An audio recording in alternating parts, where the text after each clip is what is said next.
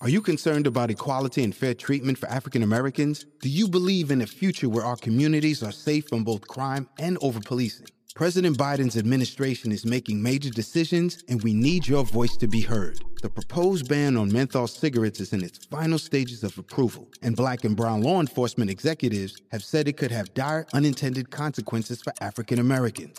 The clock is ticking. Call President Biden at 202 456 1414 and ask him to stop this proposed menthol rule. The ban on menthol could lead to an illicit market and increased crime in our communities. Call President Biden and demand that he halt the ban on menthol until there's a review of the investigative findings. Let's make sure that overpolicing and racial profiling come to an end. Call President Biden at 202 456 1414. Tell him to stop targeting African Americans with a menthol ban. Time is running out. This message is paid for by Alliance for Fair and Equitable Policy. The views expressed in the following program are those of the participants and do not necessarily reflect the views of Saga 960 AM or its management. Seeking truth and justice in a battleground of deception and corruption. This is The Richard Syrett Show. I want all of you to get up out of your chairs. I want you to get up right now and go to the window, open it, and stick your head out and yell, I'm as bad as hell, and I'm not going to take this anymore. We must not allow ourselves to be intimidated. Our task is not only to win the battle, but to win the war. I'm feeling we're not in Kansas anymore. Take a look at this country through her eyes if you really want to see something. You'll see the whole parade of what man's carved out for himself after centuries of fighting. You're out of order! You're out of order! The whole trial is out of order! You have meddled with the primal forces of nature! And you will atone! Hey there. This is your Mad Prophet of the Airwaves, and welcome once again to Radio Free Canada news, notes, and opinions from the underground for Friday, July 29th in the year of our Lord 2022. Now, I don't want anyone to panic. I'm not going to play any more Dr. Fauci audio for a while. I think we've heard enough from him for quite a while, don't you? Uh, I do wish I had some audio, though, of a sitting Canadian MP standing up in the House of Commons and taking Trudeau and his creepy band of grifters in cabinet to task for pushing World Economic Forum policies on this country. Unfortunately, I don't have any because there aren't any Canadian MPs really standing up and taking the government to task. I do, however, have an Australian MP taking the Australian government to task for the same thing. Have a listen. If this parliament gets it wrong, everyday Australians will suffer through inflation or worse, stagflation for decades. And instead of working together to push Klaus Schwab's World Economic Forum plan based on United Nations policies, work together instead for our country. Klaus Schwab's life by subscription, quote, is really serfdom. It's slavery. Billionaire globalist corporations will own everything homes, factories, farms, cars, furniture. And everyday citizens will rent what they need if their social credit score allows. The plan of the Great Reset is that you will die with nothing. To pull off this evil plan, Klaus Schwab's World Economic Forum will need to take more than just material possessions from Australians. Senators in this very chamber today who support the Great Reset threaten our privacy, freedom, and dignity. Yes, they're in this Senate chamber. One nation vehemently opposes the Great Reset, the Digital Identity Bill, theft of agricultural land use, forcing farmers off their land, and all of the Great Reset. One nation has a comprehensive plan to bring our beautiful country back to sustainable prosperity. And in the months ahead, we will be rolling that plan out. Instead of LibLab pushing Klaus Schwab's Great Reset with the tagline, you will own nothing and be happy, One Nation advocates the Great Resist. We stand for a world where individuals and communities have primacy over predatory globalist billionaires and their quisling bureaucrats, politicians, and mouthpiece media. One nation accepts the challenge to provide a better future for everyday Australians. We have one flag, we are one community, and we are one nation. Thank you, Madam Acting Deputy President. Wow. Wouldn't that be nice if we had someone like that in our parliament? Someone who uh, not afraid to speak the truth. Wouldn't it be wonderful if there was a reporter toiling in the mainstream media in this country who actually reported on the WEF and the Great Reset? And what a betrayal it is to Canadians. Instead of what we have, which are a bunch of lazy government paid employees without an ounce of intellectual curiosity who instead of actually doing some research just mumble, you're a conspiracy theorist before they go back to their midday nap. So instead, increasingly, we're learning to count on a growing army of citizen journalists who try and dig for truth. Now, admittedly, they don't always get it right, but at least they try. At least they're asking the right questions.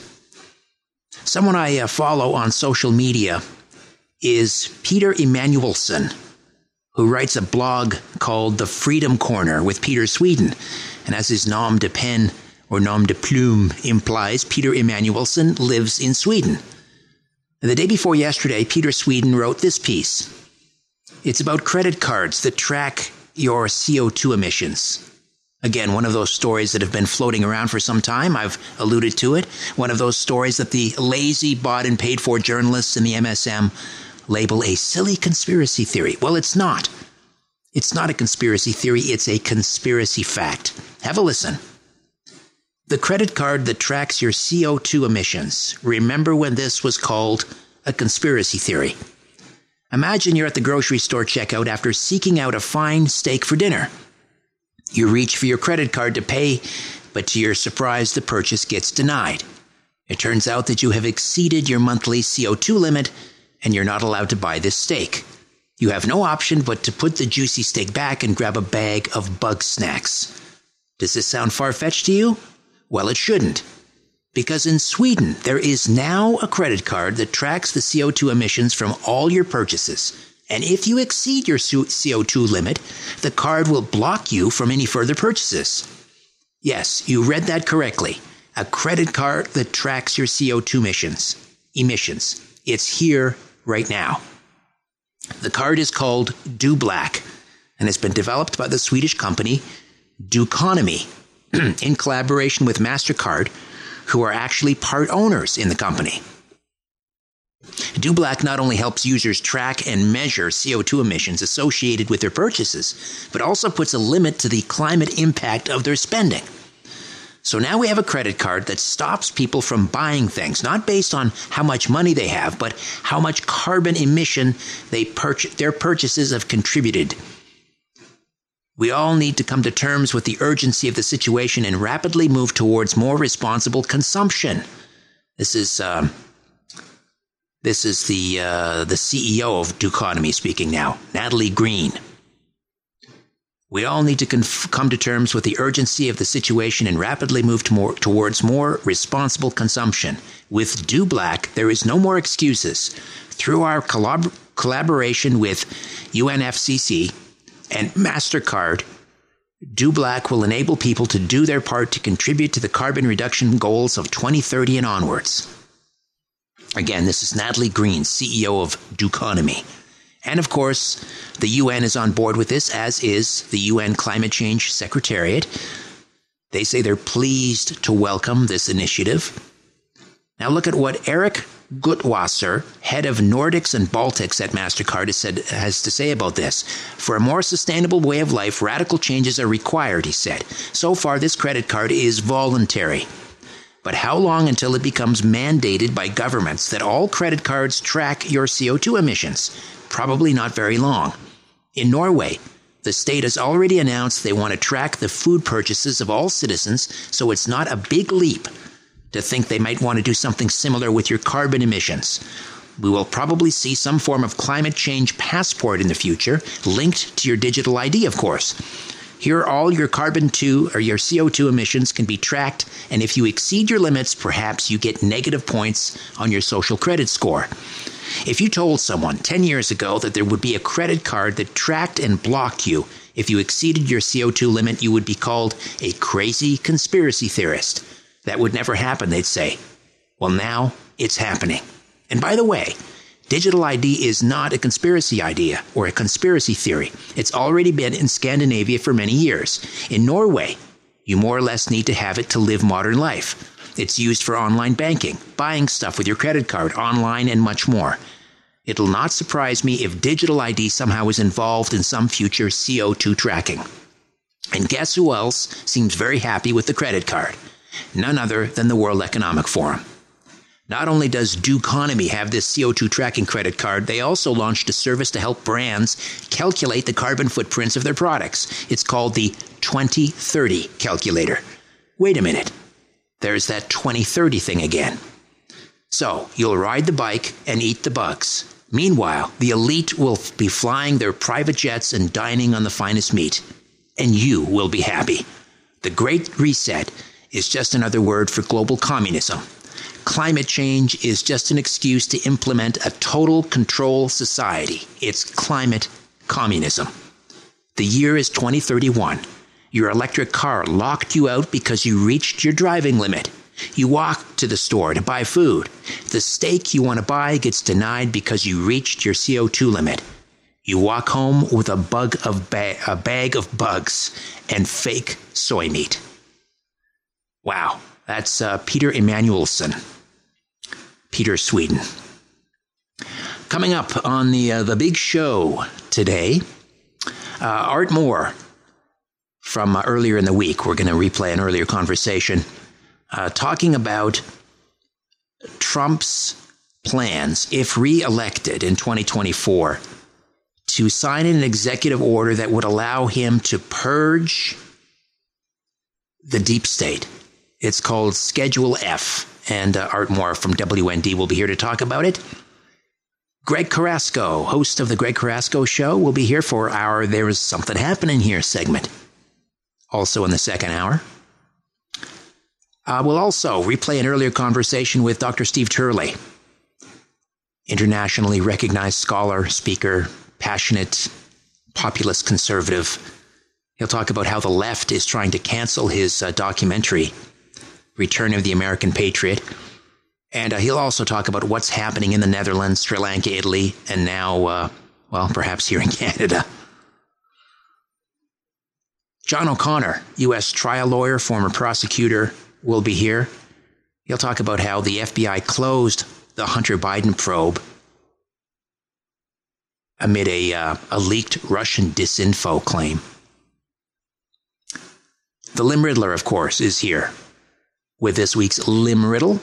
The Sofa Cinefile, Jim Sallas, with a special look at um, The Raging Bull, a new uh, 4K DVD release, I believe. Raging Bull from 1980. Martin Scorsese, Robert De Niro. Great film. Uh, what else do we have? Oh, yes. A little fact check this. I'll wait till you hear what Tim Hortons is up to now.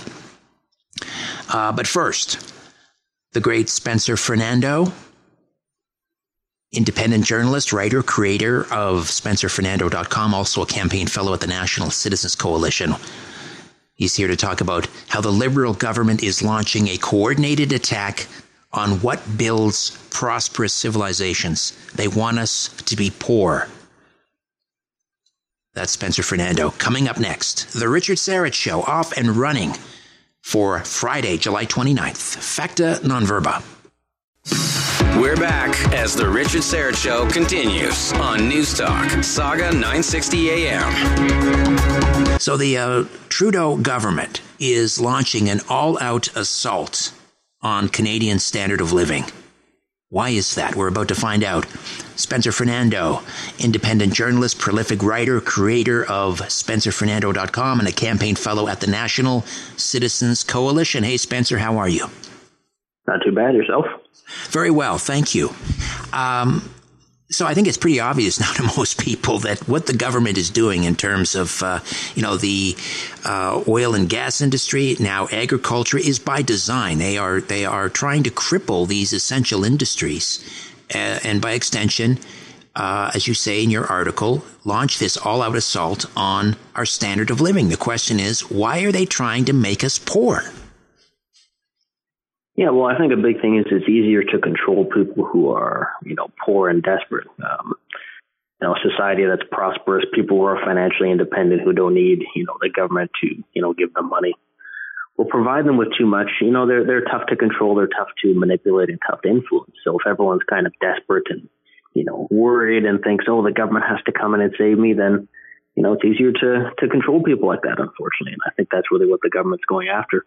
I mean, a good example is you look at uh, what's happening with um, you know fertilizer, obviously. With the oil and gas sector, it's not just bad for individual citizens, but it's bad for the interests of a country because all of our competitors you know, China, Russia, they're they're going full ahead with energy production and food production. So we're going to fall further and further behind, and then you know, countries led by dangerous people are going to have more power than we do. I don't think that's a world people want to grow up in. Government bureaucracies have a have a tendency uh, to to grow. Uh, they're almost like these synthetic beasts. They take on a life of their own, but that requires taxpayer money. I mean, why do they want to? are they shooting themselves in the foot? Don't I mean, why would they make taxpayers who pay their you know, pay for their nut, why would they make us poor and unable to pay those taxes? Yeah, well, I mean, a few things. One is they will continue to maintain their own standard of living. Obviously, people like Justin Trudeau and his cronies and people in the bureaucracy, they're not going to you know, suffer the same as everybody else and uh, they'll just print money. You know, they will they will try to do that to keep themselves afloat as well. So, and that that also benefits them because it devalues uh, our earnings and again makes people more dependent on the government. I think part of it is that they they see they think that people will just go along with it, and they think that they'll still be able to have enough wealth to extract from people. And it's kind of similar to the attitude you see with a lot of politicians in Quebec where they don't want to approve any new pipelines. They they really dislike the uh, energy sector in Alberta and Western Canada, but they're often you know glad to take the uh, equalization money, which is largely funded by profits from the oil and gas sector in Alberta and the West. So I think that's kind of the attitude in the Liberal government overall is that no, we'll. Uh, We'll, we'll we'll make it tougher for you know farmers to do their jobs. We'll make it tougher for the energy sector, but you know people will still work hard and produce, and they'll still let us take it from them. So it's it's kind of how they view the power relationship. You know, they think they're better than other people, and they think other people will just work and submit to them. I guess they're also pretending that this is all part of saving the planet somehow by by making us all poor and, and less able to you know to consume goods. Uh, but as you point out, uh, when it comes to let's say carbon dioxide emissions, for example, they're just falling on their own. No, well, not on their own, but just as we transition from one type of economy to another, those CO2 levels are stabilizing in much of the world and, well, except for China, and, and actually falling. Uh, just uh, drill down on that a little bit if you could. Yeah, since, you know, about 2005, give or take, there's really been, there was a leveling off and then uh, decline in emissions on average year after year in countries like Canada, the United States, and that's a decline that took place during left wing administrations, uh, right wing administrations. It really was almost disconnected from politics. And it's because of the uh, the longer the long term trends for civilizations. You know, you look at uh, you know when the West was becoming the Western world in general, not just Western Canada, but the West in general, when it was becoming richer, transitioned from a mostly agricultural society to an industrial society, and that of course means a massive increase in emissions, largely using coal and then transitioning to oil uh, you know, dirty industry, not in a, a negative, you know, pejorative context, but just what we consider industry that was certainly much more emissions uh, intensive. And uh, but at a certain point, that generates enough wealth and innovation that you then see a society move somewhat away from that, and then it becomes more about information. You still, of course, need industry, but uh, the economy becomes more based on services and information. And then it just becomes more efficient over time, just as human knowledge increases. And then you see uh, economies are still able to generate wealth and growth without using uh, more energy, without using uh, without more emissions. And so this was happening before carbon taxes, you know, before all this anti-energy sector legislation. Emissions have often fallen farther in the United States than in Canada as a percentage, even when they were not imposing policies like the carbon tax, and even as their energy sector was growing dramatically under pro-business, uh, you know, presidents and administrations. So do something doesn't make any sense because we really, without even trying, just the way civilizations you know, evolve, we already are doing something.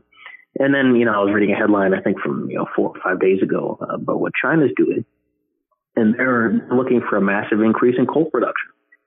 So, you know, we're sitting here in Canada, basically crushing our own economy, making ourselves poor, and worse off. And then China's going to massively increase emissions and the use of coal. So it's like, you know, what what are our leaders doing? I mean, they're just hurting their own people, and it's not going to do anything for the planet. Yeah, it's almost like they don't like us. We'll uh, take a quick time out. We'll come back. Spencer Fernando is a, a one man think tank. We'll talk about why we have to rethink our healthcare system. Spencer Fernando, spencerfernando.com. Back with more in a minute. Stay with us. Let's get back at it on News Talk Saga 960 AM. It's the Richard Syrett Show. Received this email from my uh, friend George Freund, who's a, a uh, terrific broadcaster. And this pretty much sums up healthcare in Canada. So, a guy he knows at work went to Oshawa General for severe abdominal pain. He spent 20 hours in emergency. 20 hours. He was sent home with two days worth of pain medication. It'll be 18 months plus to get surgery. At the same time, a woman in her 80s was brought in by ambulance. She had a heart attack. She was in terrible pain, ignored for six hours. Another patient gave her aerosol nitro, and the hospital freaked out. So, in other words, they'll let you suffer and die and then report you to authorities for interfering in the process. The woman reported a significant reduction in pain, and the uh, nitro may well have relieved the pressure at the blockage and saved her life. And then we have the nurses. A nurse makes $27 per hour, and she asks for a $2 raise. She's told no, so she quits. She goes to work for a private company contracting to the hospital. They charge the hospital $100 per hour and give her $37. That's healthcare in Canada, my friend. Spencer Fernando, independent journalist, writer, creator of SpencerFernando.com, is with us.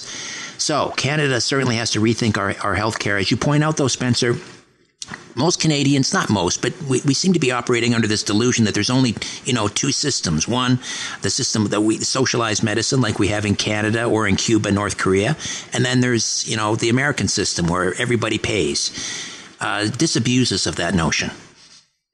Are you concerned about equality and fair treatment for African Americans? Do you believe in a future where our communities are safe from both crime and over policing? President Biden's administration is making major decisions, and we need your voice to be heard. The proposed ban on menthol cigarettes is in its final stages of approval, and black and brown law enforcement executives have said it could have dire unintended consequences for African Americans.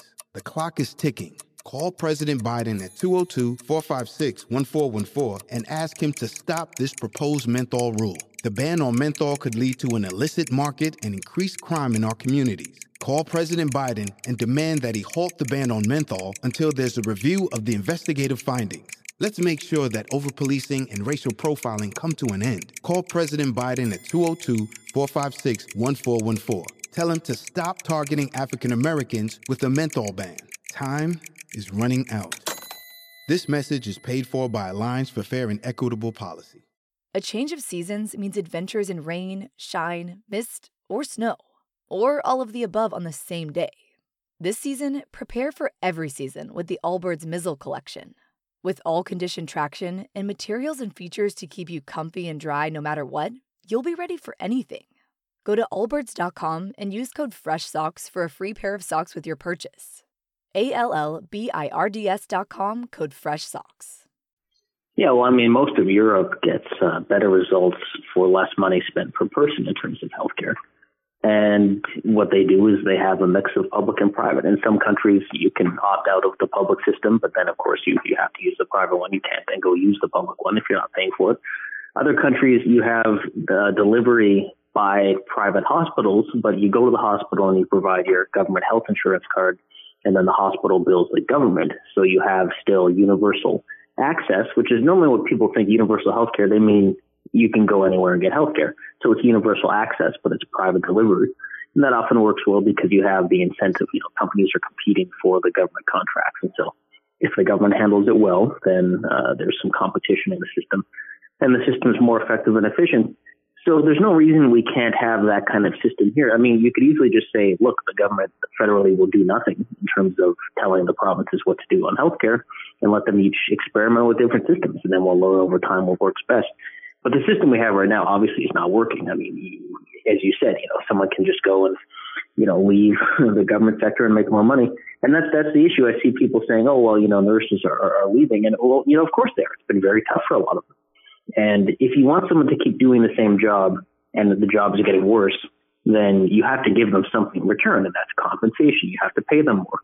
So our system doesn't really let you do that. You know, if, if becoming a nurse is becoming a tougher and tougher job, then well, the system you can't do anything about it.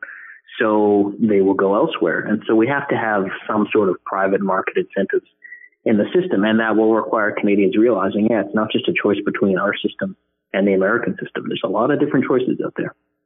Right, and we already have a little bit of that. So I always use the example of the Shouldice Clinic, a world class uh, clinic that does hernia operations. I think that's all they do hernia operations. And people come from around the world to the Shouldice Clinic, and they're just like five minutes from where I live. So that's why it's always top of mind. They're private.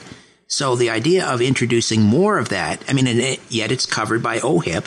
So more so this idea of multiple providers, you can still have a single payer, which is the government, but multiple providers that creates efficiencies and competition, and it creates excellence. So we just we simply need to introduce more of that.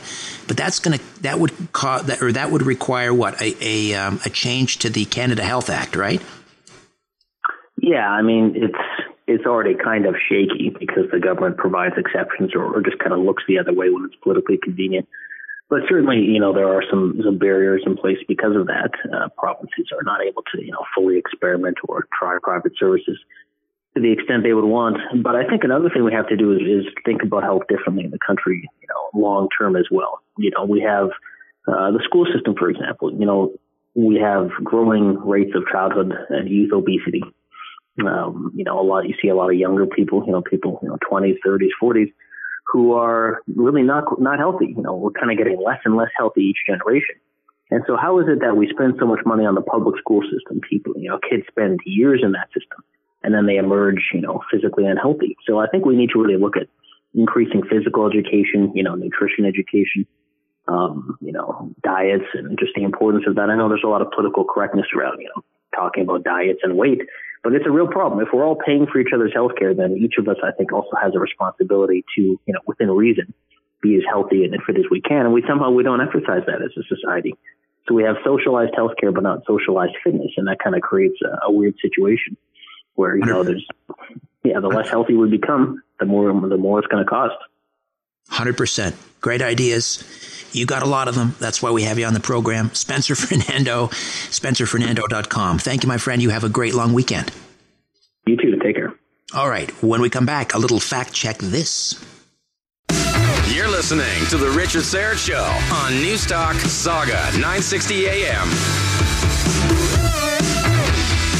How do we determine what is true, what is false, and what is misleading? Fact check this. All right. Actually, we might want to fact check this because I don't know if this is legit. But someone uh, posted this video on uh, social media, and it it looks and sounds like a um, a tourist promotional ad from Russia. Except it's not for tourism; they're actually trying to get people to move to Russia. Now, you have a listen to this. The person who posted it swears it's not a parody, it's the real deal. I don't know where they found it, but you have a listen. This is Russia. Delicious cuisine. Beautiful women. Cheap gas. Rich history. World famous literature. Unique architecture. Fertile soil. Cheap electricity and water. Ballet. Cheap taxi and delivery. Traditional values. Christianity. No cancel culture. Hospitality. Vodka. Economy can withstand thousands of sanctions. Time to move to Russia. Don't delay. Winter is coming. when you put it like that, it sounds pretty good. Uh, I, I don't know. Uh, what do you hear? What do you know? Is that actually legit? If you uh, if you do know something, if you've heard something, let me know. Either way, a person again who posted this swears it's not a parody. And uh, I mean, you just heard the audio. If you see the video, it looks very professionally well done. But you know, anyone could take images and edit them together and put some narration there. Who knows? Uh, anyway, if you want to send me a, uh, a line, Richard at saga960am.ca. Richard at saga960am.ca. What do you hear? What do you know about that Russian uh, promotion? Incidentally, I keep forgetting to remind you the new website. Check it out, therichardsyrettshow.com. Therichardsyrettshow.com. All right, so um, here's something else I found on Twitter, and it's uh, James McLeod. I don't know who James McLeod is. Anyway, he posted this. Okay, he writes. So Tim Hortons spent more than a year silently and illegally tracking users through their mobile app. And the proposed class action settlement is, wait for it, a free coffee and donut. And then he posts, I, I, I believe he received this notification. Dear Tim Hortons guest, and it's got the Tim Hortons letterhead or whatever on it. Dear Tim Hortons guest, you are receiving this email in connection with a proposed settlement subject to court of approval of a national class action lawsuit involving Tim Hortons app and the collection of geolocation data between April 1, 2019 and September 30th, 2020. As part of the proposed settlement agreement, eligible app users will receive a free hot beverage and a free baked good. Distribution details will be provided following approval in the event that the court approves the settlement. This settlement may affect your rights, whether you act or not. Please read the following notice carefully. Wow. Okay, so this is their proposed settlement. And I'm just reading this online now, this story, because I, would heard about this where Tim Hortons was caught tracking people's uh, users of their app, their geolocation data. I didn't know all the details. So Tim Horton says it's reached a proposed settlement in a multiple class action lawsuit alleging the restaurant's mobile app violated customer privacy, which would see the restaurant offer a free coffee and donut to affected users. So, this is no joke. The company says the settlement negotiated with the legal teams involved in the lawsuit still requiring court approval. The coffee and donut chain says the deal would see eligible app users receive a free hot beverage and baked good Tim Horton says in court documents, it would also permanently delete any geolocation information it may have, have located between, or sorry, collected between April 1, 2019 and September 30th, 2020, and direct third party services providers to do the same. The proposed settlement comes after an investigation by federal and provincial privacy watchdogs found the mobile ordering app violated the law by collecting vast amounts of location information from customers. In a report released last month, Privacy Commissioner said people who downloaded the Tim Hortons app had their movements tracked and recorded every few minutes, even when the app was not open on their phones. So, a class action lawsuit ensued, and their proposed settlement a free coffee and donut. How typical. How typical. Yet another reason never to go to Tim Hortons. They're Tim camps for underprivileged kids. They're segregating them. Well, not segregating them, they're um, discriminating. If you're underprivileged and you're not vaccinated, no camp for you. Despite the fact that everyone else has lifted their vaccine mandates.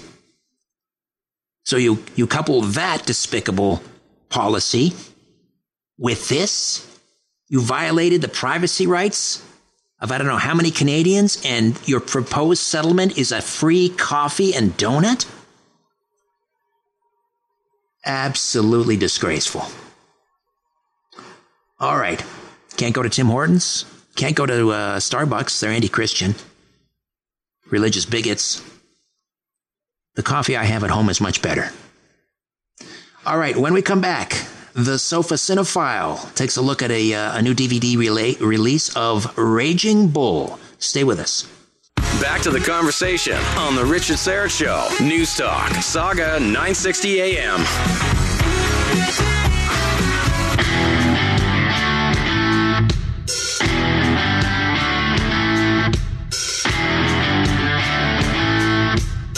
The Sofa Cinefile on The Richard Syrett Show.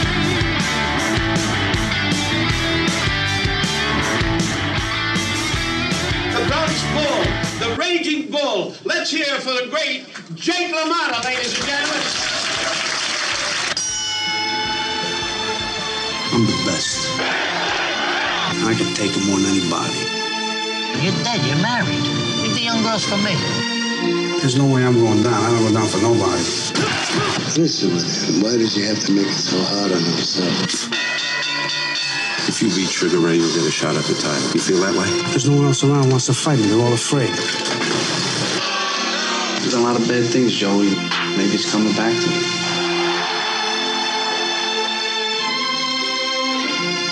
Ah, there we go.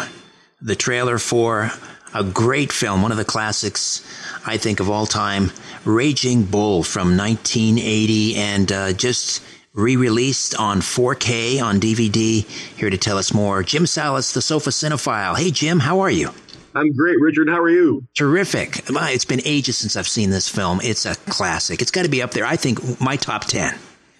Uh, it ranks on just about every list of the best 50 or 100 films you can find. So it's widely considered one of the greatest films ever made. Right. And for those that don't know the story of Raging Bull, what's it about? Well, it's based on Jake LaMotta's autobiography, and uh, he was a famous, or some would say infamous boxer, who was world middleweight champ from 1949 to 1951. And he liked to fight with his family, with his friends, with the mob, with himself. He fought 106 times, won 83, and had 30 KOs. At one point, he fought four major fights in six weeks. Wow. Best known for his six fight rivalry with Sugar Ray Robinson. Mm, yeah. He was married seven times. and he learned to fight as a kid when his father would make him fight other neighborhood kids in the Bronx. And the adults would toss money into the ring, which his dad would use to help pay the rent. Oh, wow. Wow. Sadly, he passed away in 2017 at the ripe old age of 95. So all the pounding didn't seem to hurt him much. Yeah, he could really take a punch. I mean, I don't know. He he that he was so feared, I think, in the ring. Nobody wanted to fight Jake LaMotta. He was a brawler. I mean, he would he would chase you down in the ring, and he just was relentless coming at coming right after you. And so he would take punishment coming in to try to take you out. Uh, this is, of course, directed by the great Martin Scorsese. Now, did Scorsese say that this was think that this was going to be his last film? Indeed, he did say that. And the backstory is that he had made Taxi Driver with De Niro, which was wildly popular. And then he made New York, New York, a musical with Liza Minnelli, which was a flop. And as a result, he became severely depressed, addicted to cocaine, had many wild parties trying to, you know, uh, help himself out of his problems. But the result is he ended up nearly dead in the hospital. And he credits De Niro with, with saving his, his life. De Niro went to the hospital and told him, please choose life and let's make Raging Bull together. Wow. So, so he they decided to make the film, and while making it, his health was still very precarious, and he actually thought this might be his very last film. Wow, I had never heard that story before. Yeah, and another interesting health angle to, to the production is what De Niro put himself through. He wanted to learn to be a boxer, so he trained for months to get in shape, and he went over a thousand rounds sparring with Jake LaMotta himself. Holy smokes! To learn his moves and, and be able to uh, to depict them properly on screen, and then to gain the weight needed to look the part of the older, overweight LaMotta, they stopped production for four months, and De Niro ate nonstop traveling through Italy and France and put on sixty pounds in four months. 60 pounds in four months. That's right, because he played LaMotta later in life when didn't LaMotta like turn into like a, a he had like a, a one man show in Las Vegas or something? He did that for a bit, and then he opened his own nightclub in uh, in Florida where he would do like a stand up act. Oh and, wow! Uh, yeah, yeah, that's exactly what happened. 60 so, pounds in four months. 60 pounds. So he had trouble breathing, you know, so they, they couldn't do as many takes as they could. They were worried he might have a heart attack because of all the weight he put on so rapidly. Wow, but, that's but the result is arguably Scorsese's and De Niro's best film. Yeah, nominated for eight Academy Awards, won two, and uh, uh, it's on the list of just about every list of best film ever made. It really, it's it's a fantastic movie. Right, and of, uh, of course, um, Joe Pesci, the great Joe Pesci. Uh, that was his film debut. Yeah. Oh, was it? His big film breakthrough. Yeah. He, at the time, he he was he was trying to break into films, but when they when they cast him, he was working at a restaurant. So amazing, amazing. So, how does it look in 4K? It looks uh, great in 4K, and some may wonder, is you know 4K worth it for a black and white film? And in this instance, it really is. Uh, the remaster was supervised by Scorsese and and Schoonmaker, who was the original editor. Uh, it looks perfect. The resolution detail is fantastic, and the high dynamic range of the 4K format brings out the blackest blacks, the whitest whites, and all the shades of gray in between. The result being the film pops off the screen. It doesn't look flat like some black and white films can. Right, right. It really looks great. All right, Raging Bull, and this is part of the Criterion Collection, right? Part of the Criterion Collection, and to their credit, uh, Criterion has added a whole ton of extras to this to this uh, release. You've got commentaries from uh, Scorsese, LaMotta himself. You've got interviews with uh, one of his uh, real wives and the actress who played his wife. You've got uh, boxers on, uh, from documentaries reminiscing about what it was like to uh, to fight with uh, with Jake. So it's it's absolutely loaded. All right, now you have a two disc collector's edition on DVD of of Raging Bull to give away. I do. And the question is, name the boxer whose nickname was the Raging Bull. All right, that's we mentioned it already. So if you were paying attention, you win. All you need to do, I'll take the first correct answer. All you need to do is email me at richard at saga960am.ca. Richard at saga960am.ca. I'll take the first correct answer and you'll win a two disc collector's edition on DVD of Raging Bull. There you go. The Sofa Cinefile. You've done it again. Great, great job, Jim. Thanks, Richard. Take care. All right. You too. Bye for now. Have a great long weekend. First, we filled your mind. Now, let's twist it. This is the LimRiddler. He's back. It's Friday. Good times. That devilish hey, wordsmith, the LimRiddler. How are you, buddy? Not bad. Yourself? Very well. Very well. Still up at Good. the cottage? Yeah, still. You can tell by my background, right? I can. I can. That uh, that wonderful wood paneling. it just screams cottage. All right. Uh, for those who are, you know, maybe new to the program and uh, aren't familiar with how LimRiddles work, explain. Well, you're trying to solve for one word. Uh, there are four clues in the LimRiddle, and they all seem to point to different things, but that's because the word has different meanings. So I'm going to read the LimRiddle for you. The easiest way to solve these, of course, is to read along with me. And the way to do that is to go to the website. So if you go to limriddles.com and go to the homepage, you'll see what I'm uh, what I'm reading. All right, and uh, when you hear the uh, when you hear the clue, and then you have you think in your mind the one word answer, you're going to send it to info at limriddles.com. Info at limriddles.com, and uh, we'll um, reveal the answer just before the news at six, and I'll uh, announce the names of the winners. All right, here we go with this week's LimRiddle clues. Uh, this week's is called "Drawn by Horses," and it goes goes like this: Drawn by draft horses and chopped into chunks. Stations assigned in the barracks and bunks. What's worth two bits that a Coke machine fits? Holes having have have in hemi half hunks. wow, that's brilliant. That's well, brilliant. Holes is holes is spelled W H O L E S. So holes having have having hemi have hunks. Holes, yes, as in the whole thing. W H O L E S. Holes having halved, having hemi, have hunks. Say that three times fast. All right. Uh, again, be listening just before the news at 6 when I reveal the answer of this week's Limb Riddle. LimRiddler, you have a great long weekend. You too, sir. Bye All for right. now. Bye for now.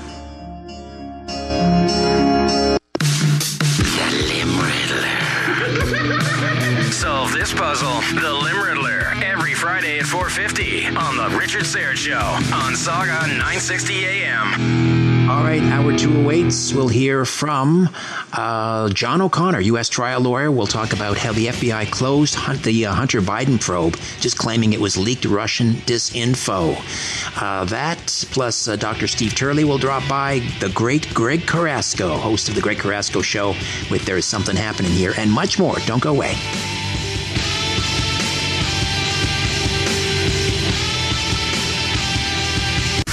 The views expressed in the following program are those of the participants and do not necessarily reflect the views of Saga 960 AM or its management.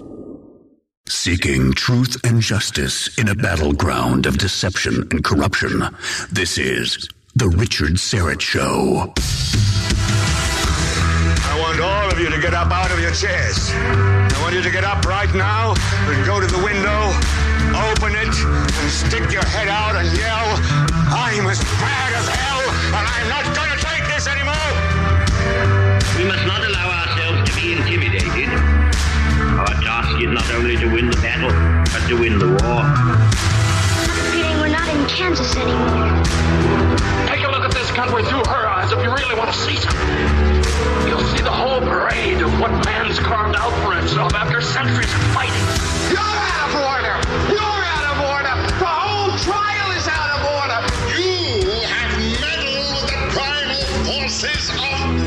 nature!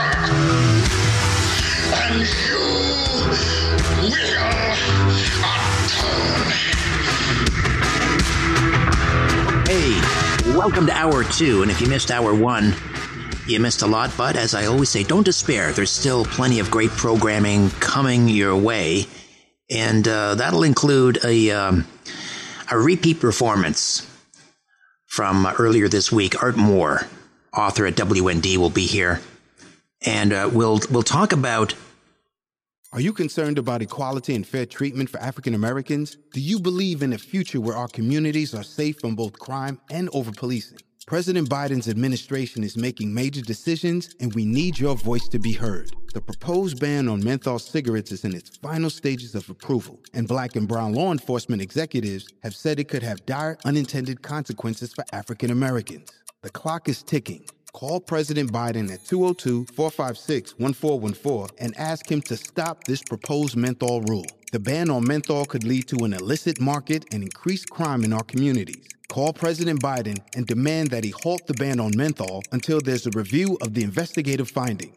Let's make sure that overpolicing and racial profiling come to an end. Call President Biden at 202 456 1414. Tell him to stop targeting African Americans with a menthol ban. Time is running out. This message is paid for by Alliance for Fair and Equitable Policy. For the ones who get it done, the most important part is the one you need now. And the best partner is the one who can deliver. That's why millions of maintenance and repair pros trust Grainger, because we have professional grade supplies for every industry, even hard to find products. And we have same day pickup and next day delivery on most orders. But most importantly, we have an unwavering commitment to help keep you up and running. Call, clickgranger.com, or just stop by.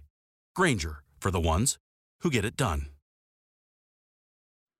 Trump's uh, plan. This comes from an inside source, I guess someone close to him uh, or his campaign. If he's reelected in 2024, Donald Trump plans on reintroducing an executive order that would allow him basically to purge the deep state. It's called Schedule F, and he would it would give him the authority uh, by reclassifying, I guess, um, federal employees in the deep, deep state. It would give him the, the authority to fire them.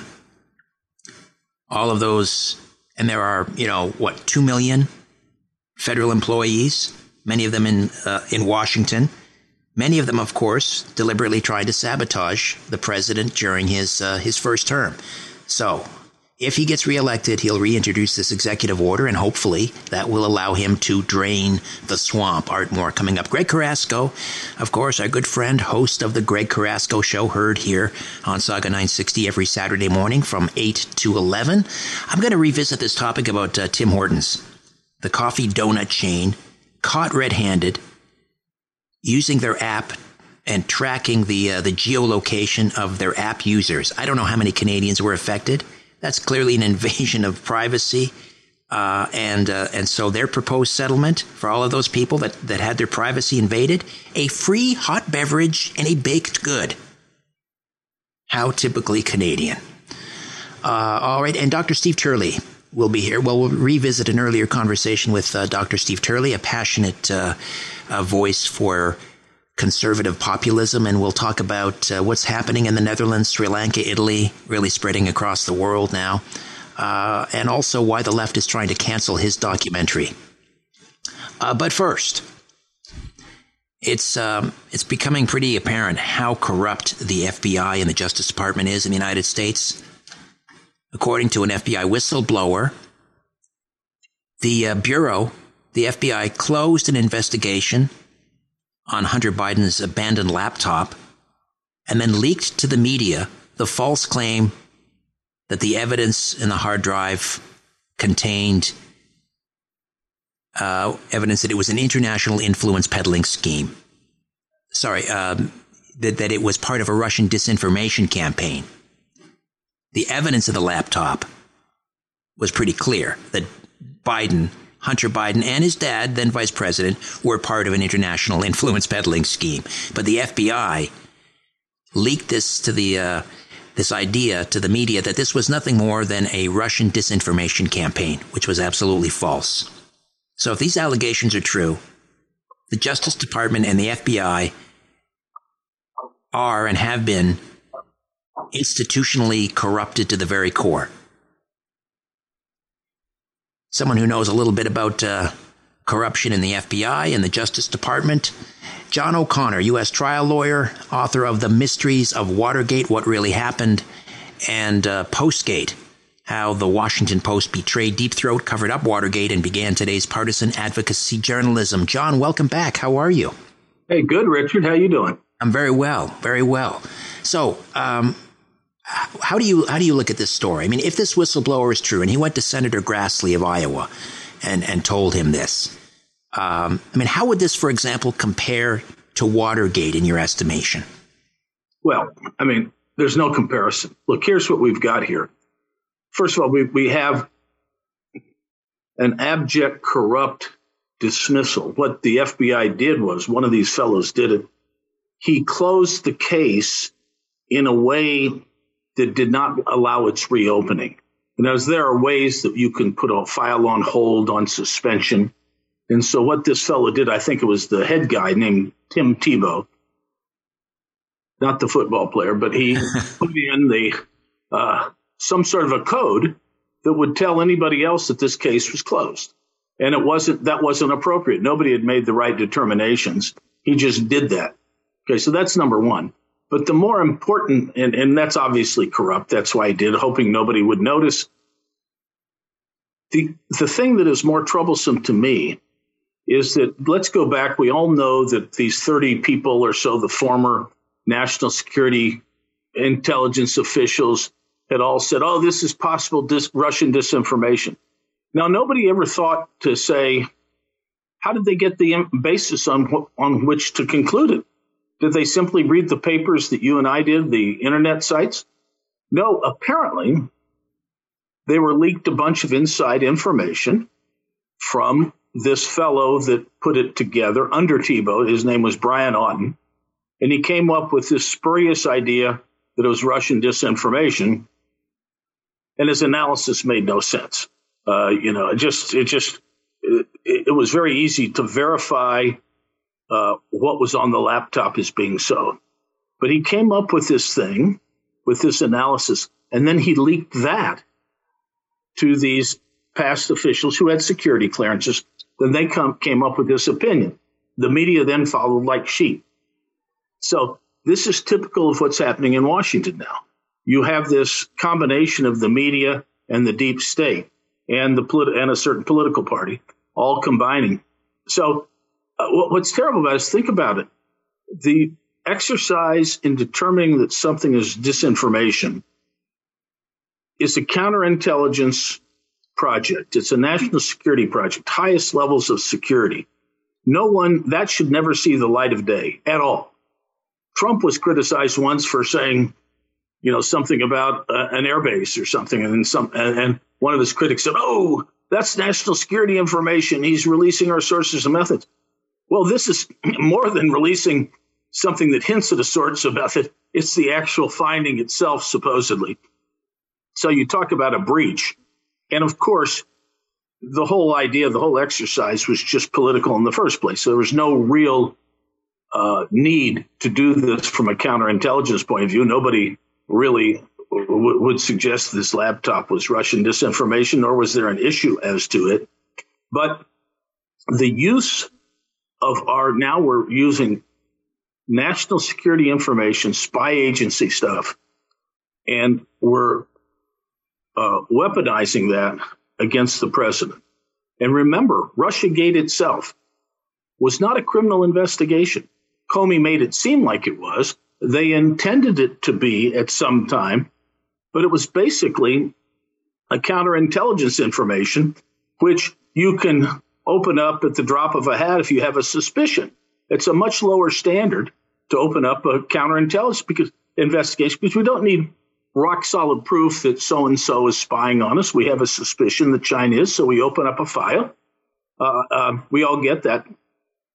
So that's what Comey was doing in Russiagate, misusing the national security powers of the United States, which are broad and vast, one second, which are broad and vast, and weaponizing them politically. So it's bad enough that you would weaponize the criminal process politically. That's always been the fear of every civil libertarian that somebody's going to get in there and indict their political enemies. This is far worse. This is using these vast powers, which are not constrained by the Constitution or at least the Bill of Rights. The Bill of Rights does not limit what you can do under national security. You can break into people's houses, and that's the way it is. You can kill Hitler if you want to. Uh, so this is a real troubling thing when you combine politics and national security powers uh, and a compliant media. I mean, wow, where are we? Where are we now, Richard, in this country? Precisely. Um, if the this influence peddling scheme uh, is in fact a national security issue or a national security threat, I mean, if we have the big guy, Joe Biden, now sitting in the White House, uh, compromised because of uh, these dealings, perhaps to communist China, and and yet that investigation into that influence peddling scheme was quashed by the FBI. Uh, I mean, what what what do we say now about the FBI? I mean, is it corrupt beyond redemption? Do, do we have does the next president have to come in and just like burn it down and start over? Well, I think if someone has to look at the leadership and really do an assessment of leadership, um, Comey when Comey came in, he had some good guys in there, and he immediately got rid of them. And as soon as Hillary's Hillary got in trouble, he realized he needed political hatchet men. Andrew McCabe had one of the most meteoric rises of anyone. He's a regular guy in the New York office, and all of a sudden he becomes the number two guy in Washington. I mean, he has a couple steps in between, but it's very quick. A couple of very good, solid, longtime guys, savvy agents. Comey figured out how to get rid of because he didn't want those guys around when he did his dirty deeds. He knew he had to dismiss all these charges against Hillary. That was his main thing. I don't. I think at the time he didn't realize he was going to also, excuse me, go after Trump. Hmm. That occurred later, of course. What about Wray, the current head? Well, he seems a little wobbly to me. He seems like uh, when uh, push comes to shove, he seems to go in the wishy-washy lefty direction, and doesn't do much. He drags his feet on a lot of requests. Um, and it's he may be it may indicate a whole culture that he is serving because normally a guy in that position is serving his top brass and as they all expect him to be carrying their water for him so it may well be that a house cleaning at the top is required i still think most of the agents and there are thousands out there are really solid guys um, it, it, the problem is is that the the um, Comeys of the world, the McCabe's of the world, have realized you can get to the top by political machinations. All right. Well, it'll be interesting to see what happens uh, when uh, the midterms come and there's a, uh, a, a, a GOP majority in the uh, the House and the Senate, and then there'll be real uh, oversight, and there'll be hearings on all of this. I'm I'm quite sure. Uh, John O'Connor is the author of The Mysteries of Watergate: What Really Happened. Go to postgatebook.com, postgatebook.com, and also I believe Amazon and Barnes and Noble. It's available there. Right. The Mysteries of Watergate. All right, check it out. John, as always, a great pleasure. Thank you so much. Thanks, Rich. All right, when we come back, Dr. Steve Turley, stay with us. The bull session continues on the Richard Syrett Show. News Talk, Saga 960 AM. All right. The, uh, the latest country to rise up against their government is Panama. Are you concerned about equality and fair treatment for African Americans? Do you believe in a future where our communities are safe from both crime and over policing? President Biden's administration is making major decisions, and we need your voice to be heard. The proposed ban on menthol cigarettes is in its final stages of approval, and black and brown law enforcement executives have said it could have dire unintended consequences for African Americans.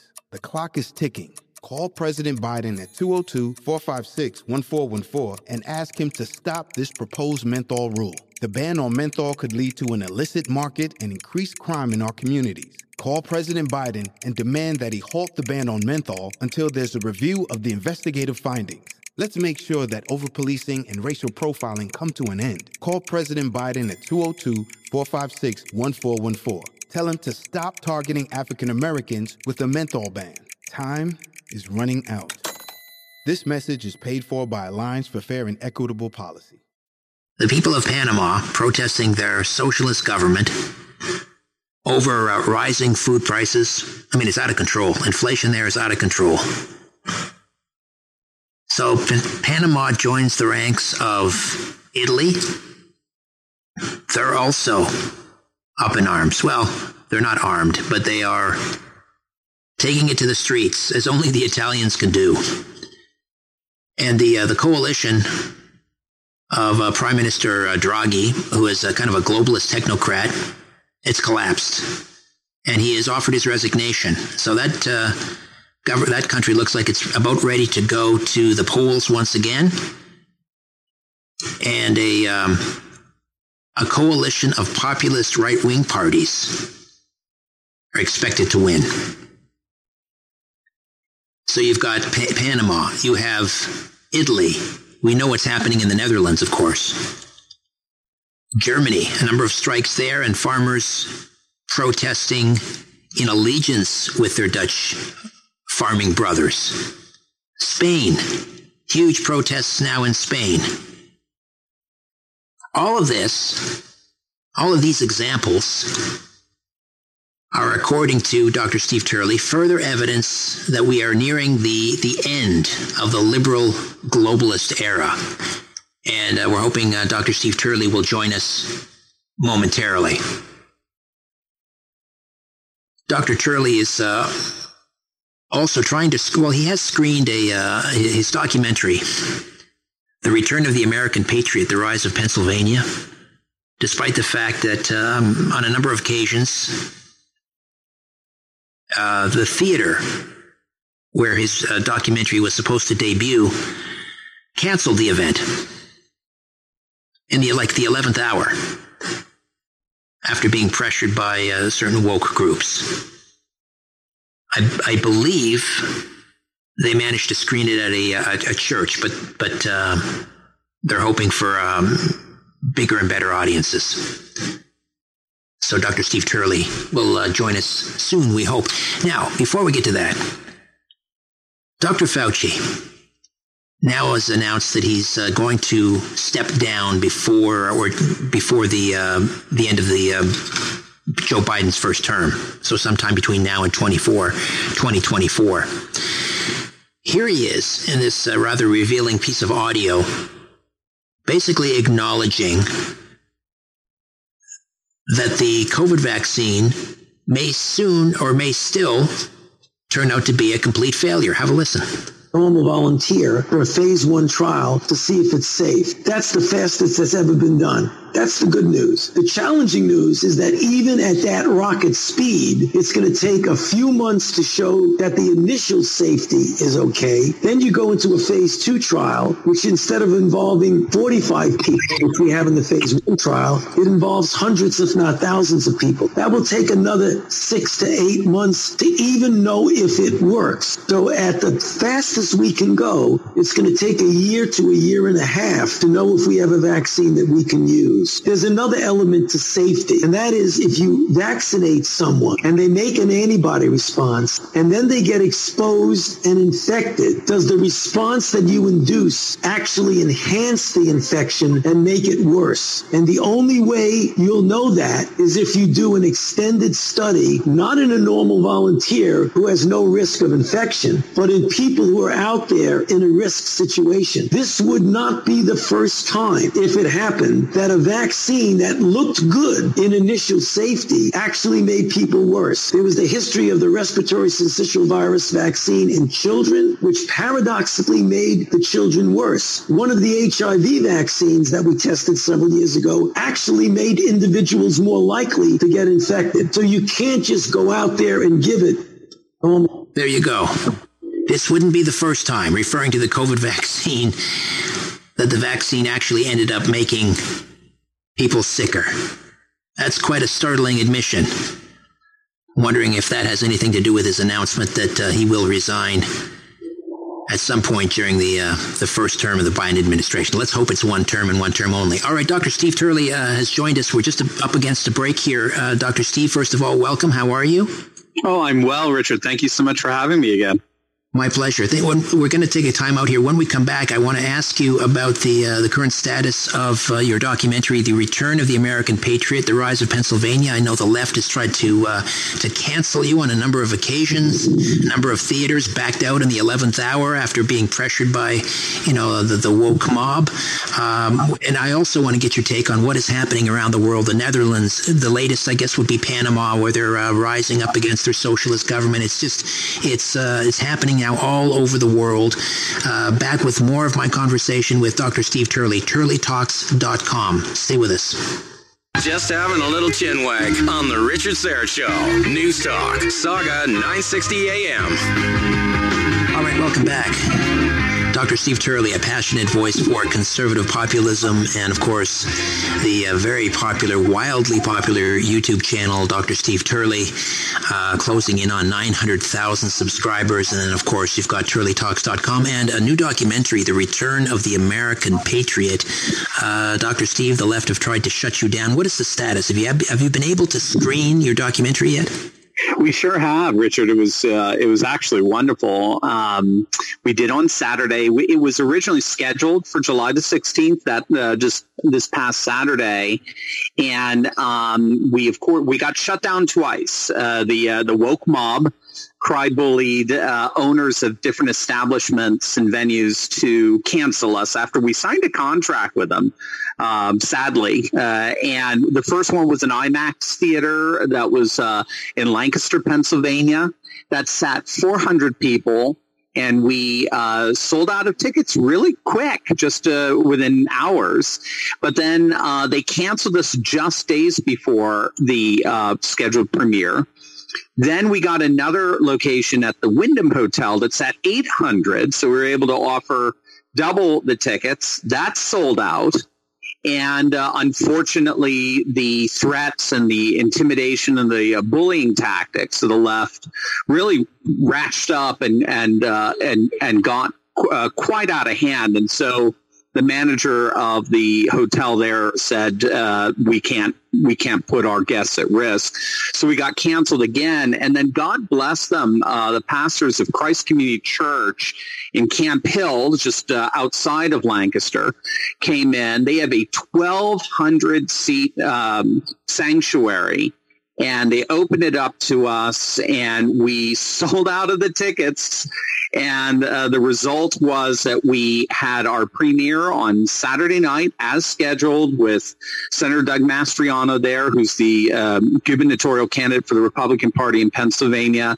It was absolutely amazing. People loved it. The, they got a standing ovation. The church was wonderful. We had about 60 volunteers. They decked out the whole sanctuary and uh, we had a massive screen, uh, movie size screen with a great sound system and uh, very patriotic, a lot of red, white, and blue everywhere. And it was just beautiful. And those pastors stood their ground. They were threatened with, uh, you know, IRS action. Uh, people were going to report them because we've got something called the Johnson Amendment which was passed with, uh, by uh, Lyndon Johnson, sponsored by Lyndon Johnson, because back in the '60s, because he didn't like the fact that churches were speaking out against him. So it's basically a gag order. A church isn't supposed to um, campaign on behalf of any politician, though it happens all the time, particularly in our inner city churches where Democrat leaders come like the Sunday before an election and basically preach a sermon. It's it's ridiculous, but they didn't back down. They stood their ground, and uh, we had an amazing night of over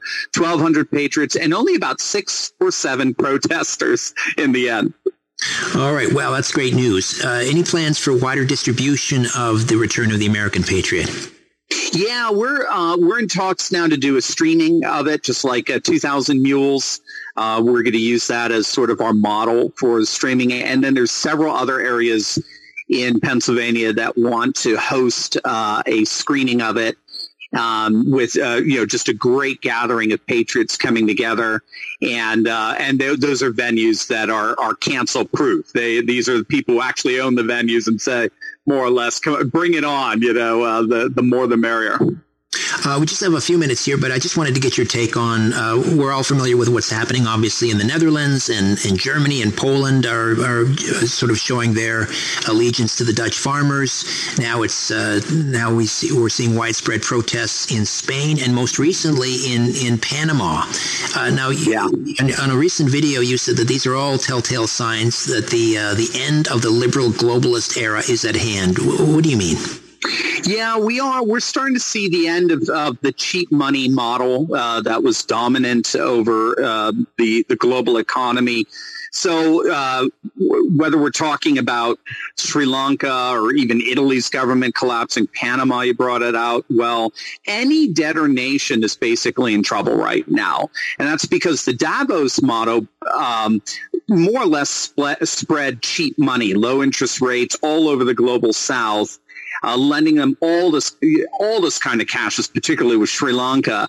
But the conditions were that the governments, you know, they more or less they had to go woke.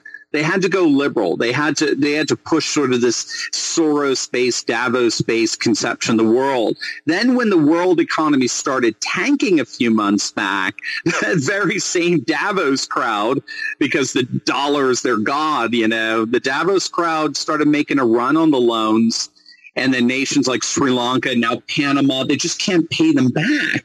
And so they imploded. And then in the case of you know Britain with Boris resigning and Italy uh, now with Draghi resigning, I mean inflation and fuel costs are just going through the roof. People have had it and they're rebelling. And we're just finding that if the world is run by food, fuel, and finance, and if Davos crowd thought that controlling finance meant you can control the world, we're now finding out that the uprising is is has been triggered by the fact that food and fuel actually run the world, not currency. You can't eat your currency, you can't heat your home with currency. Uh, you need commodities, and so the the whole model of the Davos crowd uh, is basically collapsing. Cash no longer matters. Now we need commodity. We need food, fuel, fertilizer, and so forth. And ironically, that means going towards Russia, Eastern Ukraine, China, and India. And uh, and the um, and Europe just has no choice anymore uh, in the matter. Davos is helpless in the midst of all this. Dr. Steve Turley, turleytalks.com, and don't forget the YouTube channel, Dr. Steve Turley. Steve, always appreciate your time. Thank you so much, and congratulations uh, for the success of the return of the American Patriot. Thank you so much, Richard. God bless you, man. God bless you. Are you concerned about equality and fair treatment for African Americans? Do you believe in a future where our communities are safe from both crime and over policing? President Biden's administration is making major decisions, and we need your voice to be heard. The proposed ban on menthol cigarettes is in its final stages of approval, and black and brown law enforcement executives have said it could have dire unintended consequences for African Americans. The clock is ticking. Call President Biden at 202 456 1414 and ask him to stop this proposed menthol rule. The ban on menthol could lead to an illicit market and increased crime in our communities. Call President Biden and demand that he halt the ban on menthol until there's a review of the investigative findings. Let's make sure that overpolicing and racial profiling come to an end. Call President Biden at 202 456 1414. Tell him to stop targeting African Americans with a menthol ban. Time is running out. This message is paid for by Alliance for Fair and Equitable Policy. All right, when we come back, the great Greg Carrasco will be here. Stay with us. Just having a little chin wag on the Richard Syrett Show. News Talk, Sauga 960 AM.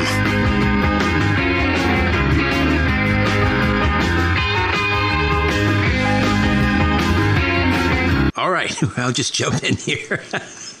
we were waiting for that. There's something happening here. Oh, that's all right. We'll save that for next week.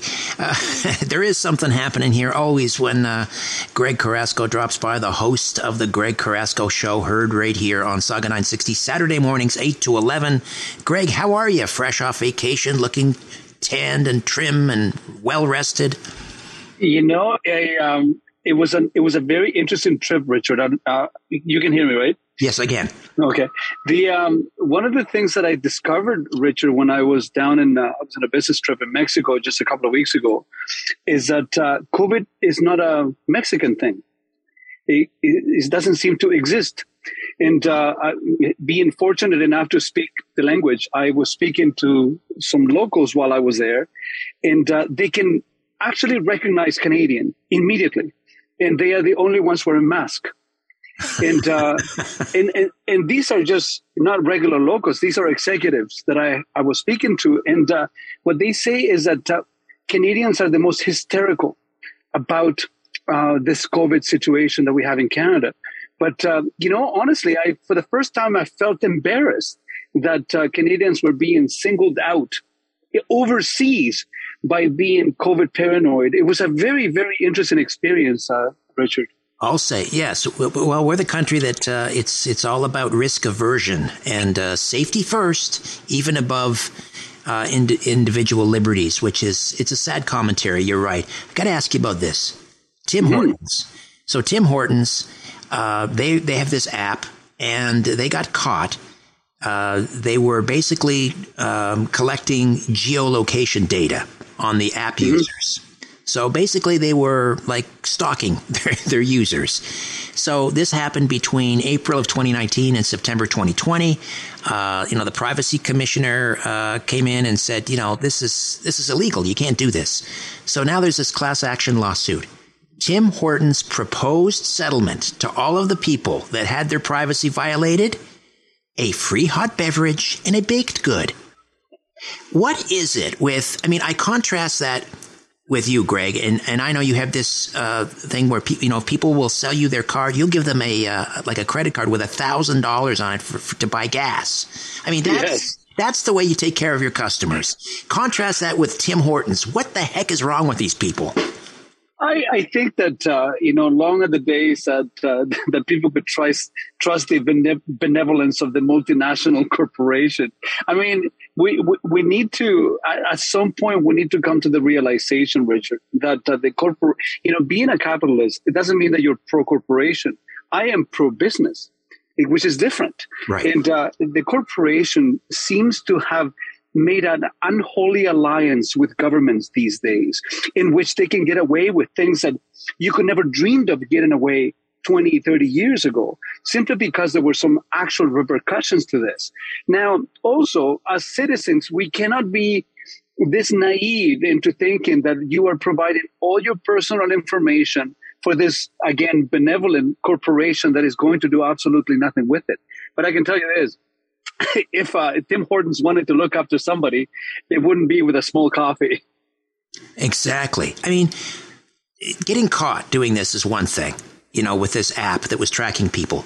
But you know, it's like when when uh, we had that major outage with Rogers, and they were offering Mm-hmm. people like what was it, like five or seven dollars uh, for the day in compensation. Five. That's better than. That's worse than nothing. That's like mocking them. That's a slap in the face. Same with you know, you're offering these people as a settlement in a class action lawsuit a hot co- or a hot beverage and a baked good. That's that's worse than nothing at all because it's like you're mocking them. It's in, it's insulting, and I can tell you. I mean, these are the, some of the side effects of uh, being in a in a system that uh, that provides the ability for companies to generate monopolies. I mean, if you look at, uh, at you know that situation that happened with Rogers, we are so severely overcharged for our cell phones here in Canada because we have collusion. We have two or three major companies, and uh, the CRTC does not allow to have competition coming into the country. And you know, Rogers has nothing to lose. What are they going to lose? Customers? They have 30% of the market anyways. Right, so, you know, you and I don't mean anything to them. And it's only going to get worse because Rogers wants to show, uh, swallow up Shaw. All right, very quickly, what's coming up on the Greg Carrasco show tomorrow morning? I have never been a big fan of leasing, Richard, but now this is becoming insidious. Uh, car manufacturers are taking customers leasing their vehicles in a way to trap them, and they will never have automotive freedom again. If you want to know how they're doing this, tune into the show tomorrow morning. It's pretty crazy what's happening out there, Richard. Wow, appointment tune for sure. The Greg Carrasco Show, Sauga 960, 8 a.m. till 11 a.m. Greg, you have a great long weekend. You as well. Thank you so much for having me on your show, Richard. Talk to you soon. All right, all the best. When we come back, Art Moore, we'll talk about the executive order Trump could use if he's reelected in 2024, which would finally drain the swamp. Stay with us. Let's rejoin the conversation on The Richard Syrett Show on News Talk, Sauga 960 AM. Welcome back. How often did we hear between 2016 and 2020 President Trump, 45 as he is affectionately known, talk about draining the swamp? And it never got done. Never got done. And then, in the dying days of his administration, he signed an executive order which would have given him the power to purge what is known as the administrative state or the deep state, the swamp. And then, of course, that was uh, overturned quickly by the incoming President Joe Biden. Now we're hearing rumblings that if Trump runs again in 2024, which seems to be almost a certainty at this point, and he wins, and if you if you look at the polls, that also seems quite likely that he would re-sign or reintroduce an executive order that would allow him to fire or purge the administrative state. Art Moore is an author at WND and co-author of the best-selling book See Something, Say Nothing. Art, welcome back. How are you? Hey, thank you, Richard. Doing well, thanks. So this, what does this executive order um, do exactly? Like my understanding is, you know, when a new administration comes in, they can, they can, you know, um, sort of fire the top couple layers. Like obviously, you know, the uh, the Secretary of, of State and maybe the Deputy or the Assistant Secretary of State. But then be, be, be, beneath those layers, there's like a, a permanent bureaucracy, and those people have been in in uh, in in their position for some in some cases decades. So, what would this executive order? Yeah, how, how would it work? Well, you know, first of all, there are something like two million uh, employees in various federal agencies. And every time a new president comes in, there's about 4,000 positions that would be called political, political appointees. And then below that, there there is uh, it's maybe 50,000 people who have influence. Of course, among those 2 million, there's a lot of people that, that they don't really have influence, but there's about 50,000 uh, estimated below those 4,000 political appointees who have influence. And they, as you, you said, they remain in administration after administration, and they tend to be politically uh, toward the left. They tend to, just by nature of, of being in a bureaucracy, they love bureaucracies. They want government to get bigger.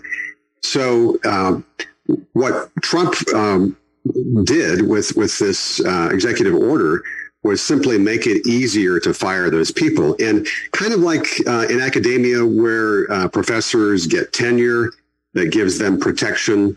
Uh, these, these employees have various protections so that a new president coming in can't just fire them. And, and, and Trump just wants to make it easier to remove those people the same way that he can uh, change the 4,000 people uh, who are uh, political appoint- appointees.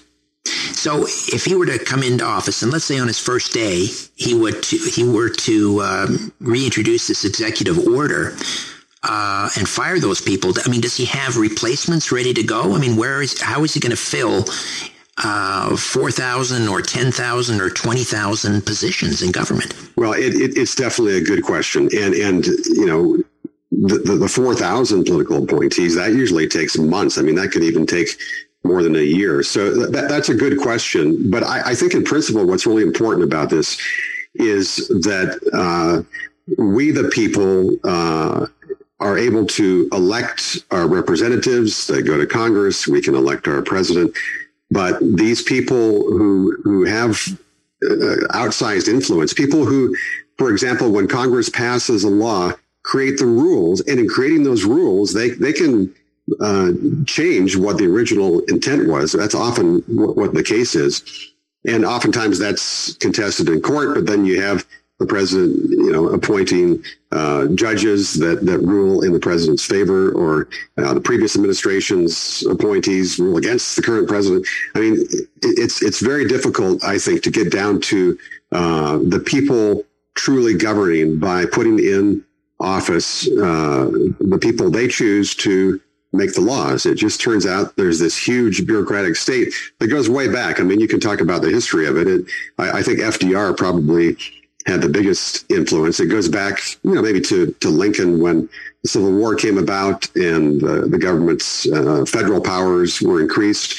Maybe Woodrow Wilson is another influence, but FDR began to create this huge bureaucratic state in response to the Depression. And it just not only has it not gone away, it's just gotten bigger. And and so you know really really the issue here is uh, can we take at least a step forward toward uh, restoring governance to we the people? So I would imagine that you know there will be certain um, departments that he, that he might focus on, like uh, the State Department, uh, which seems at times to you know to run its own foreign policy, or at least it did when Trump was in office. Uh, you know, he had his supposedly you know he was supposed to be driving the car, but it seemed like at times someone else was steering the vehicle.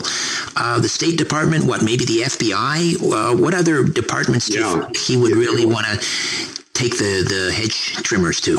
Well, I, I think a, a, you know a huge general area is national security. So the, the CIA, for one, and um, and then and then the FBI, uh, these agencies that that were involved in in what I think is now widely understood as the Russia hoax. This idea that the Trump campaign colluded with Russia to win the election, and we see you know the, the basic premises of of that uh, falling apart.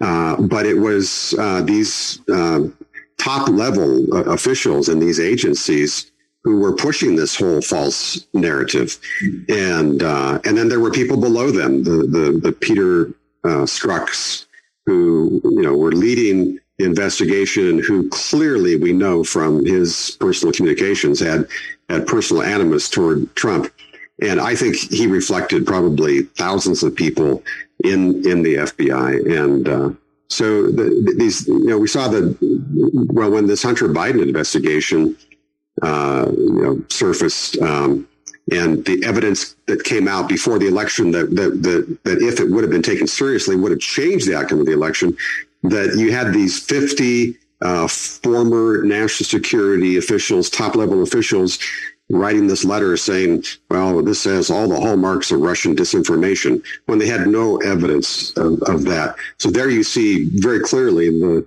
so-called deep state uh, with its left leaning uh, tendencies pushing uh, against Trump and, and actually influencing the outcome of the election. Right. I mean, Trump was surrounded by saboteurs, essentially. Uh, the only question that remains for me is, and we got about a minute here, and that is what took him so long? Why did he wait until October of 2020 to sign that? That should have been day one in 2016. That, that's a great question, and I, I, don't have the answer to that. I, I think, you know, maybe, you know, in Trump's defense, he was incrementally uh, moving forward step by step to do something that nobody else had even tried to do. Or, uh, and, and, you know, it, it's, you talk about 2 million uh, people in this bureaucracy and, uh, and, and this entrenched way of life. I mean, you know, the counties surrounding Washington D.C. There's like five counties they are the, the richest counties in, in, the whole nation. And, you know, they're surrounding a place that doesn't really produce anything, but where trillions of dollars comes through.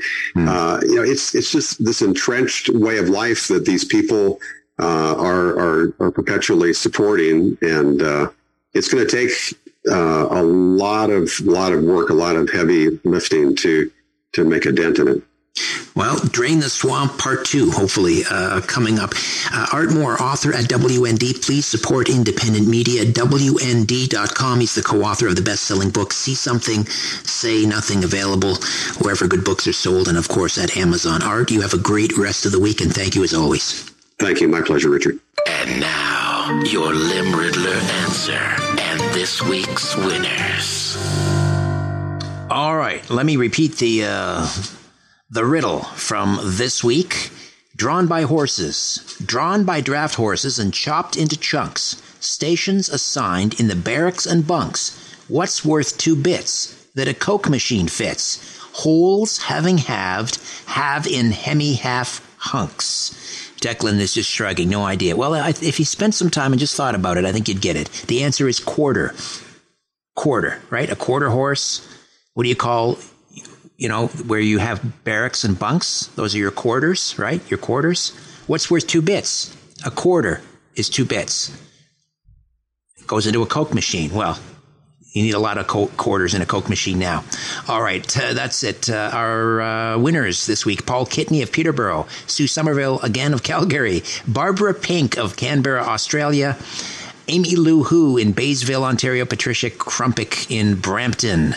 Uh, and very quickly, the, uh, the winner uh, of the Raging Bull two disc collector's edition on DVD is Joe, or sorry, Jay. I just have an initial, Jay Como of Milton. Congratulations. That's it for me. My thanks to Jody Declan. I'll be back next week to do it all over again, God willing. Now I'm off Monday. Monday is Lord Simcoe Day. Seriously? You're celebrating the colonizer, a dead white male? Yes, yes, I am. So please tune in for a special best of the Richard Syrett Show presentation, and then I'll speak with you live next Tuesday at 4. Don't be late. Until then, I remain unbowed, unbent, unbroken.